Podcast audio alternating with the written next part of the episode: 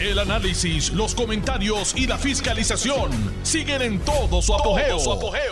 Le estás dando play al podcast de Noti1630, Sin Ataduras, con la licenciada Zulma Rosario. Conferencia de prensa de nuestro gobernador, conferencia de prensa muy importante relacionada con lo del COVID. Eh, no podemos dejar de escucharlo y sobre todas las cosas, vamos a seguir instrucciones alguna vez, por el amor a Dios. Eh, estamos jugando con nuestra salud con la salud de, de la gente que queremos, con la salud de nuestros compañeros, con la salud de nuestra bella isla. ¿Qué les cuesta? Una de dos cosas. No, las dos cosas. Se vacunan, mantienen distancia, se ponen la mascarilla, se lavan las manos. Vamos a hacer las cosas bien, no es tan difícil, Dios mío. Bueno, pues después de esta de este comienzo de programa, les recuerdo que están, están escuchando a Zulma Rosario Vega en el programa Sin Atadura por Noti1 eh, de 4 a 5 de la tarde de lunes a viernes. Hoy es jueves, así que hoy con el favor de Dios, jueves 5 de agosto del año 2021, hoy recibo llamadas después de, después de la pausa grande, la de la media hora, a través del 787-832-0760. 832-0760. Recuerden que en cualquier momento me van a solicitar, ¿verdad?, que le dé el espacio y cómo no dárselo al señor gobernador en su conferencia de prensa. Bueno, hasta que eso ocurra, pues hay varias cosas que quiero compartir con ustedes, entre ellos, pues miren, hoy es el cumpleaños de la titana de la llanura Jennifer González Colón, nuestra comisionada residente, eh, a quien yo quiero muchísimo. Ustedes saben que me unen lazos de amistad con Jennifer desde que Jennifer era una adolescente. Y éramos vecinas allá en Villanevares. Así que a Jennifer le deseo mucha, mucha salud, muchas bendiciones. Sé que está lo más contenta. Yo estoy contenta por ella. Y bueno, nada, que siga trabajando duro como hasta ahora, que Puerto Rico está muy agradecido de toda esa, de ese trabajo que ella ha llevado a cabo, no solamente ahora, sino en el cuatrienio anterior. Jennifer, you're the best. Bueno, tengo también que darle las gracias a mi amigo Alan Maccabi, que estuvo por aquí ayer, yo no estaba eh, cuando él vino, y me dejó con mi amigo Alejo, un bolígrafo chulísimo, bien cool. Me gustó, Alan, si me estás escuchando, muchas gracias por el bolígrafo. Eh, claro que está anunciando su, su corporación de consultoría, pero sobre todas las cosas está siendo muy, muy agradable con esta servidora. Algún día nos vamos a ver, vamos a coincidir. Eh, ¿Quién sabe? Me encantaría que pudiéramos compartir un poco más. Quiero hablar un poco de Cuba. Normalmente lo hago al final, pero como hoy tengo llamadas, eh, hoy se cumplen 27 años del famoso maleconazo. Lo traté de decir lo más perfecto posible para que no estén diciendo que estoy diciendo otra palabra. Malecón, malecón de Cuba, de La Habana, maleconazo. Hace 27 años, para entonces todavía Fidel Castro vivía. Eh, el error, ¿verdad? De los que reclamaban libertad, libertad de, expresión, que para nosotros eso es como dado. Venimos con eso eh, desde nacimiento, gracias a nuestra ciudadanía americana, lamentablemente en Cuba, ya hoy hace 62 años que no existe tal cosa.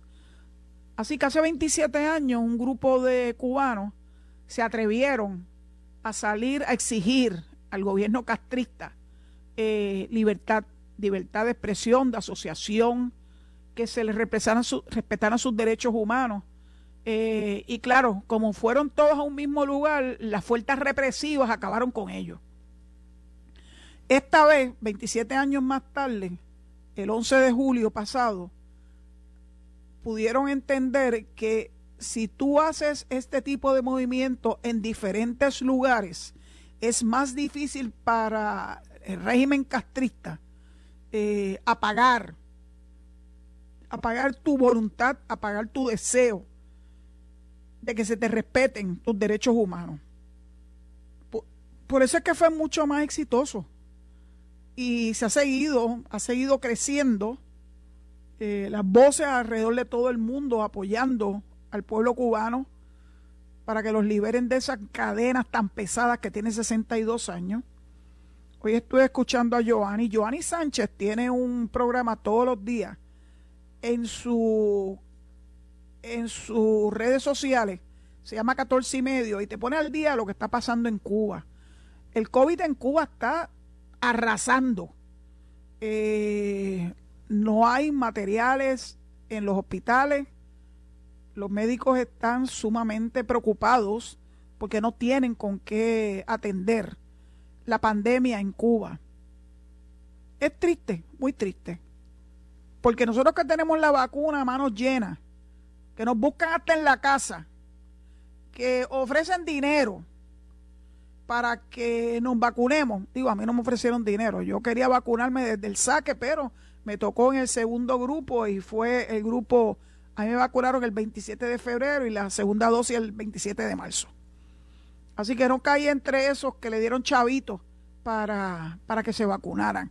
Pero para no, a mí me, a mí me avergüenza que el gobierno tenga que buscar a la gente, en vez de la gente buscar la salud y pensar que en Cuba, que en Haití, en muchos lugares en el mundo, no hay vacunas o lo hay limitadamente y la gente se está muriendo. Y todavía hay gente que piensa que todo esto es mentira, que es un fraude, que se lo inventaron. Oiga, cuando tú tienes millones de personas muertas, esto no es un fraude. Es una enfermedad real, es una enfermedad que muta, como mutan, ¿verdad? Este tipo de enfermedades y tenemos que tomarlo muy en serio. Así que a mis amigos cubanos, Dios mío, allá en Cubita Bella, ojalá que se abran los canales tanto de, ¿verdad?, importación para que puedan llegar los materiales. No es por el bloqueo, no le crean el cuento, ese cuento ya está tan desgastado. Ellos tienen cientos de países con lo que hacen constantemente intercambio de bienes y servicios, así que no vengan con el cuento del bloqueo. Eso es buena excusa, ¿verdad? Para justificar un mal gobierno que no sabe hacer lo correcto para su gente, porque un gobierno vive para darle servicios a su gente. 62 años más tarde ya no aguanta más esa excusa baladí del bloqueo económico de los Estados Unidos. No existe tal bloqueo. Así que, pues nada, quería pues hablar de los 27 años desde que se dio aquella intentona en el malecón de La Habana y que fue naturalmente sofocada por las fuerzas castristas, utilizando la represión. Todavía usan represión, no creen que eso, eso acabó. Lo que pasa es que el mundo está pendiente de ello. Están mirándolo de forma bien cercana para ver cuando hay esos desmanes, poder entonces hacer eh, ¿verdad? Este, el alerta mundial de lo que está pasando en Cuba. Vamos a hablar un ratito del acuerdo de ILA y la corporación privada de Luis Ayala.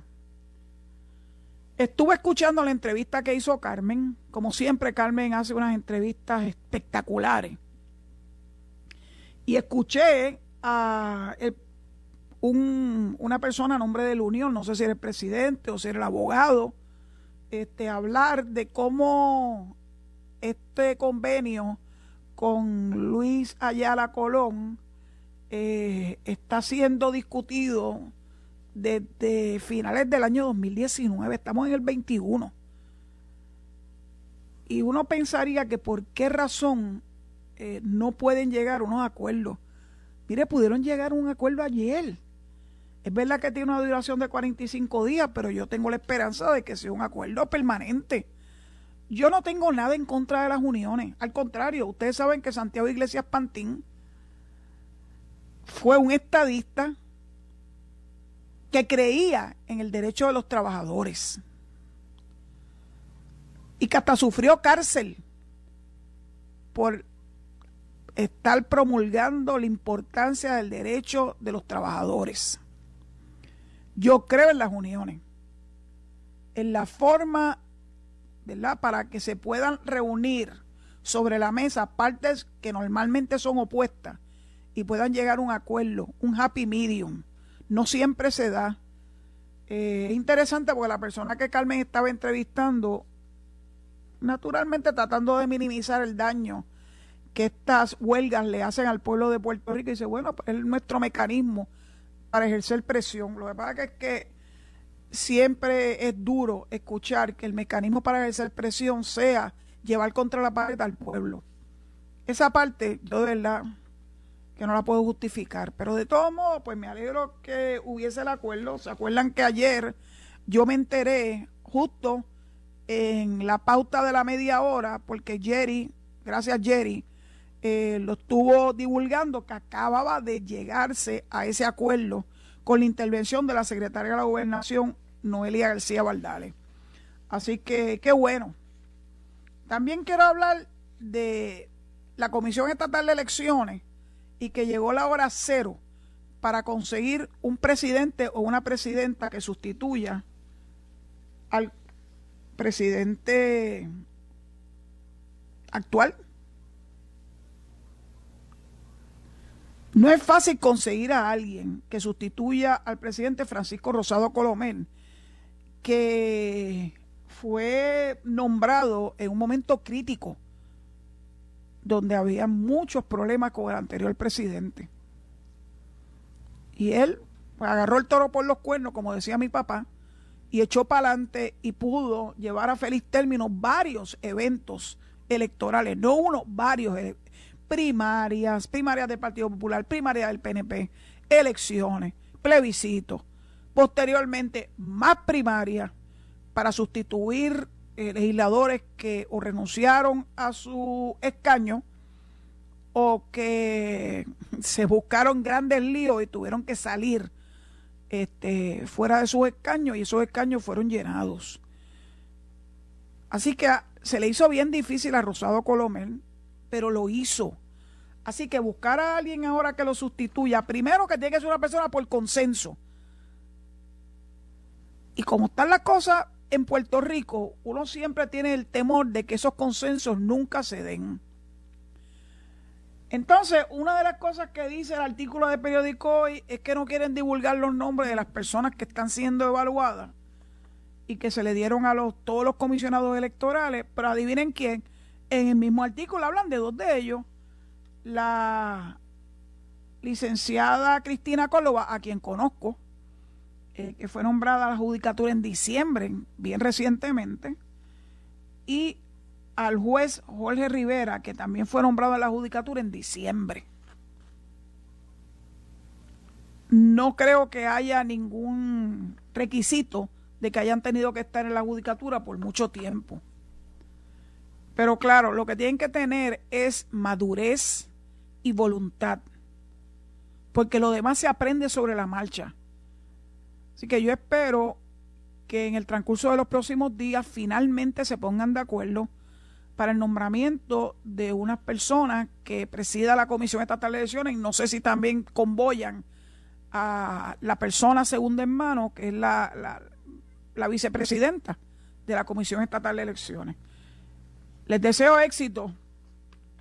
Ustedes saben que lograr consenso hoy en día se está tornando cada vez más y más difícil. Voy a hablar, yo espero que por última vez, porque ya el temita cansa. No ella, ella vive en nuestros corazones, le estamos eternamente agradecidos por su sacrificio, por sus grandes logros, por obtener una medalla de oro para Puerto Rico. Pero ahora el hecho es la flor de maga. Yo recuerdo vívidamente cuando increparon tanto a Soribel Fonalleda como a eh, la Anderson, porque llevaban flores de maga en su vestuario. La criticaron y dijeron que eso no era una flor de maga. Entonces empieza con el mismo issue de que si es una amapola, que si es una flor de maga. Este, este es el lugar del mundo cuando más uno se encuentra con controversias estúpidas e inútiles. Mire, Jasmine consiguió una flor de maga. Ella dice que a través de Amazon, y yo lo único que me puedo imaginar es que sea de, de seda, porque no era una flor de maga viva. Eh, pero le quedó precioso, le quedó precioso el detalle, un detallazo. Y ayer le recordé que hay una ley, la 87 del año 2019, que la firmó Ricardo Rosselló Nevares eh, y que fue de la autoría de Abel Nazario para hacer de la flor de maga la flor símbolo de Puerto Rico. Pero hay una cosa que les leí de esa ley que dice que no se puede utilizar como símbolo o insignia de partido o de candidato. Porque aquí todo le sacan punta. Así que imagino que esos supra puertorriqueños, porque ahora quieren ser más puertorriqueños que nadie, a pesar de que Correal dijo que éramos puertorriqueños que naciéramos en la luna, siguen tratando de establecer gradaciones entre los puertorriqueños. Aquí no hay nadie más puertorriqueño que yo, ni yo soy más puertorriqueña que nadie. Somos puertorriqueños, somos hermanos puertorriqueños. Podemos tener muchas diferencias, pero lo menos que uno quisiera es que utilicen a nuestra campeona, a la que nos ha dado lustre con, con esa presea de oro, Mine Camacho Quinn, y ponerse a politiquear con ella, que si es puertorriqueña, que si no es puertorriqueña, que si bla, bla, va por el amor a Dios, ya está bueno de esos complejos de colonia eh, nos persiguen y nos perseguirán mientras no maduremos y entendamos que no se puede desmerecer o deslucir una extraordinaria participación. Yo vi esa carrera, la última carrera, y verdaderamente creía que esa mujer estaba como que se había elevado para poder cruzar todas esas vallas. Si usted no la ha visto, búsquela. Esa, esa, esa carrera es una cosa impresionante. Y no sé si ayer le, leí algo que escribió Luis B. Méndez del Nido, abogado, no sé quién es,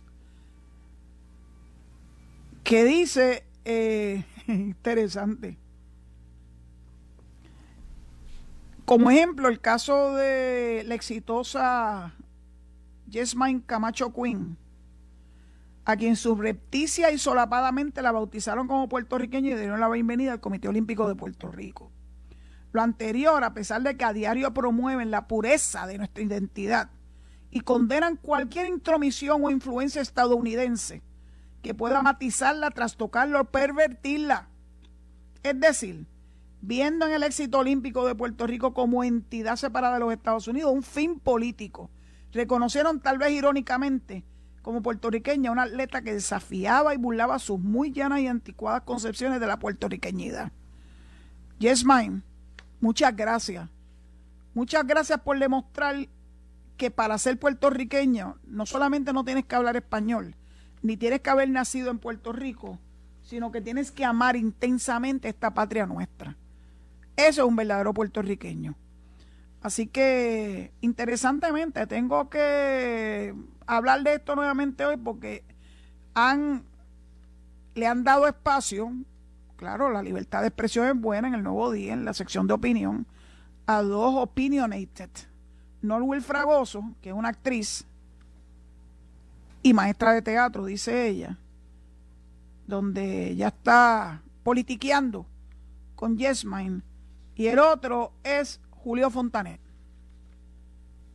Y Julio Fontanet también le fue un poquito más cuidadoso con el tema, pero sigue siendo, ¿verdad? El entrelínea es que Jasmine es más puertorriqueña que los puertorriqueños, porque escogió el Comité Olímpico de Puerto Rico para contraponerla con otros eh, excelentes atletas que optaron porque no tenían muchas opciones, este, perdonen la cacofonía, por demostrar sus destrezas extraordinarias a través del Comité Olímpico de los Estados Unidos. Cuando se trata de Jesse Basayo, hace mutis, porque claro, Jesse eh, es reconocido como popular, eh, viene de una familia que ha estado hasta en, en las cuestiones políticas, y eso ni se menciona. Siempre cogen como punta de lanza Gigi Fernández, que nació en Puerto Rico, se crió en Puerto Rico, fue educada en Puerto Rico, recibió todos sus adiestramientos en Puerto Rico y su único pecado fue tratar de conseguir la mejor oportunidad para ganar una medalla no solamente para ella, para Puerto Rico también, eh, en dobles. Y la logró. Y aquí se la quieren, se la quieren desmerecer como que no es importante. Yo no sé si ustedes se acuerdan, y yo no lo he visto mencionado en ningún artículo, a Chehui Torres. Chehui Torres fue un campeón de boxeo que representaba a los Estados Unidos, boricua de allá de Nueva York. De ese no se acuerdan. Es que cuando tú escoges pinpointing a alguien para tratar de hacer daño, haciéndote el, ¿verdad? El, el, bobo. No, no, no, si mi intención no es hacer daño, claro que sabes que la intención es hacer daño y desmerecer a las personas. Todas las personas que representen a Puerto Rico tienen todo mi apoyo en todas estas gestas, ¿verdad? Deportivas. Sea en las grandes ligas, donde nos hemos destacado de una forma impresionante desde Roberto Clemente y desde antes. Eh, ahora tenemos a dos boricuas en los Mets y están esperando a ver si Lindor se recupera para verlos en acción a ambos, Ciore y segunda base. Pues mire, eso nos debe llenar de orgullo, de mucho orgullo. Eh, yo de verdad que insisto en que estar dándole giros políticos a las gestas eh, atléticas le hacen un flaco servicio a Puerto Rico. Es de las pocas cosas donde podemos estar unidos. Pero siempre hay esa intención de mantenernos separados. Esa barrera artificial que quieren poner. Así que espero tener que hablar de este tema no más me imagino que en algún momento a Jess, Jasmine la van a recibir en Puerto Rico con todos los honores y pues me uniré, no físicamente, pero me uniré a la celebración cuando eso ocurra. Sé que a Mónica le hicieron un gran recibimiento cuando ganó la medalla de oro allá en Río en el 2016. Así que tengo la esperanza de que, de que a Jasmine le haga un buen recibimiento con las limitaciones que tenemos ahora por la pandemia. Vamos a hablar otra vez un poquito del COVID. Hay una demanda, no en Puerto Rico, pero en Puerto Rico hay una demanda de unos religiosos eh, que llevaron este caso ante el tribunal, al tribunal de primera instancia en la sala del juez Martínez Piovanetti, donde están reclamando que su libertad religiosa está siendo interferida por la orden de vacunación. Veremos a ver cómo se resuelve ese caso. Siempre eh, el poder proteger al pueblo sobre las cuestiones individuales siempre tiene que prevalecer. Veremos a ver lo que dice el juez. Estoy segura que va, va a darnos una lección, una lección importante de historia. Pues este profesor de la Universidad de George Mason está cuestionando la política universitaria sobre el uso de mascarillas a las personas no vacunadas. Ya no es que quiera o no estar vacunado, es que no quiere tampoco usar mascarilla. Y la razón es porque él dice que ya él le dio el COVID y que se recuperó y que su médico le ha dicho que ya su cuerpo tiene una inmunidad natural y que le aconsejó que no se vacune. En serio, si te dio COVID, no hay nada que yo haya leído, y mire que yo leo y leo y leo y leo, que te impida vacunarte, pues mejor, pues entonces tienes la inmunidad que te supuestamente te dio el COVID y te da también la protección de la vacuna. Así que la verdad es que ese presentó la demanda en el Tribunal Federal para el Distrito Oeste de Virginia. De cada malla sale siempre un ratón. Yo de verdad que siento que estamos llegando a, extremos. Esto fue el podcast de Noti1630, sin ataduras, con la licenciada Zulma Rosario. Dale play a tu podcast favorito a través de Apple Podcasts, Spotify, Google Podcasts, Stitcher y notiuno.com.